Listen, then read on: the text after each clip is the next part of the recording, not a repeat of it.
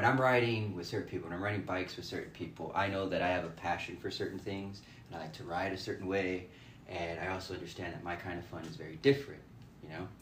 And so when I went bike riding yesterday, I wanted to, I kept that in mind, and I wanted to have the same kind of fun everybody was having, you know? I wanted to connect, and that was on my mind. And I knew right away it was going to be different because I felt different going into it. It was, it was a different wave. It was a different wave, and I felt it.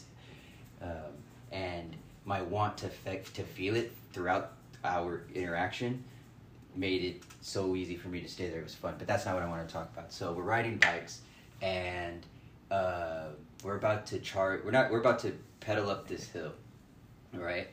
And uh, right when I feel like I'm gonna go into a space where that part of me that loves to push and dig and go beyond my limits and let's make it up this hill, we got it, we started it, just pedal through, was about to kick in, my chain pops.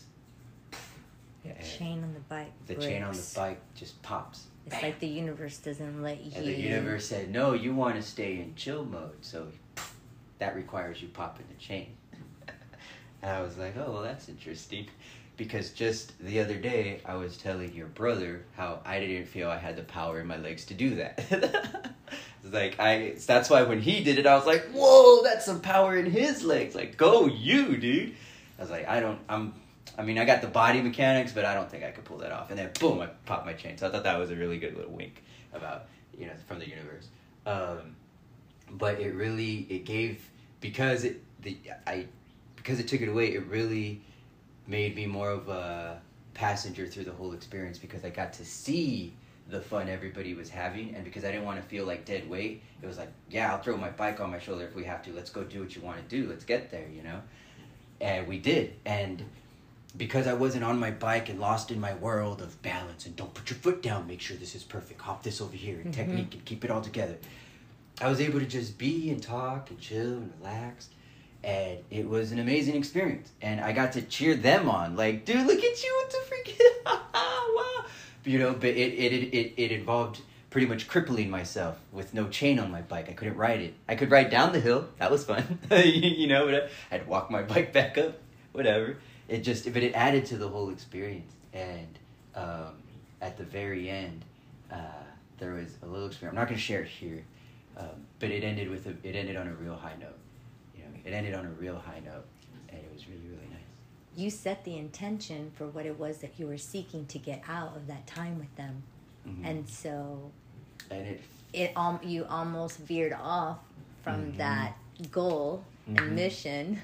Yeah. And then the bike broke, so you got to continue the experience as you had entered it, you know, like it's what you asked for. And that's why that whole manifestation thing is really interesting, because I feel like the more clean and clear and whole you become, the more you see the world really is your oyster. Oh, yeah. Another thing that led into that was we had just found out about the house. We had just been pre-approved. Oh, yeah, that's right. Stuff. We got approved for a house, yes. Uh, we had found out about that, and I had that ro- rolling through me, and the universe, and everything is, yeah. How do well, you get that feeling all the time? That's a real thing. Like, I'm, I'm curious. I'm, like, curious, curious now, because it's like... I, I, I've been coming across different feelings, both emotions, like joy and happiness, on different levels. But I've also been coming across new felt senses, which change, change the virtual reality we're in. And that's been very interesting for me. And yesterday it was amplified in a way and to a point that was not only shocking, but... it was so great and wonderful and words I can't even describe that I'm kind of over the shock. How do I get back there? Like, what does it take to get there?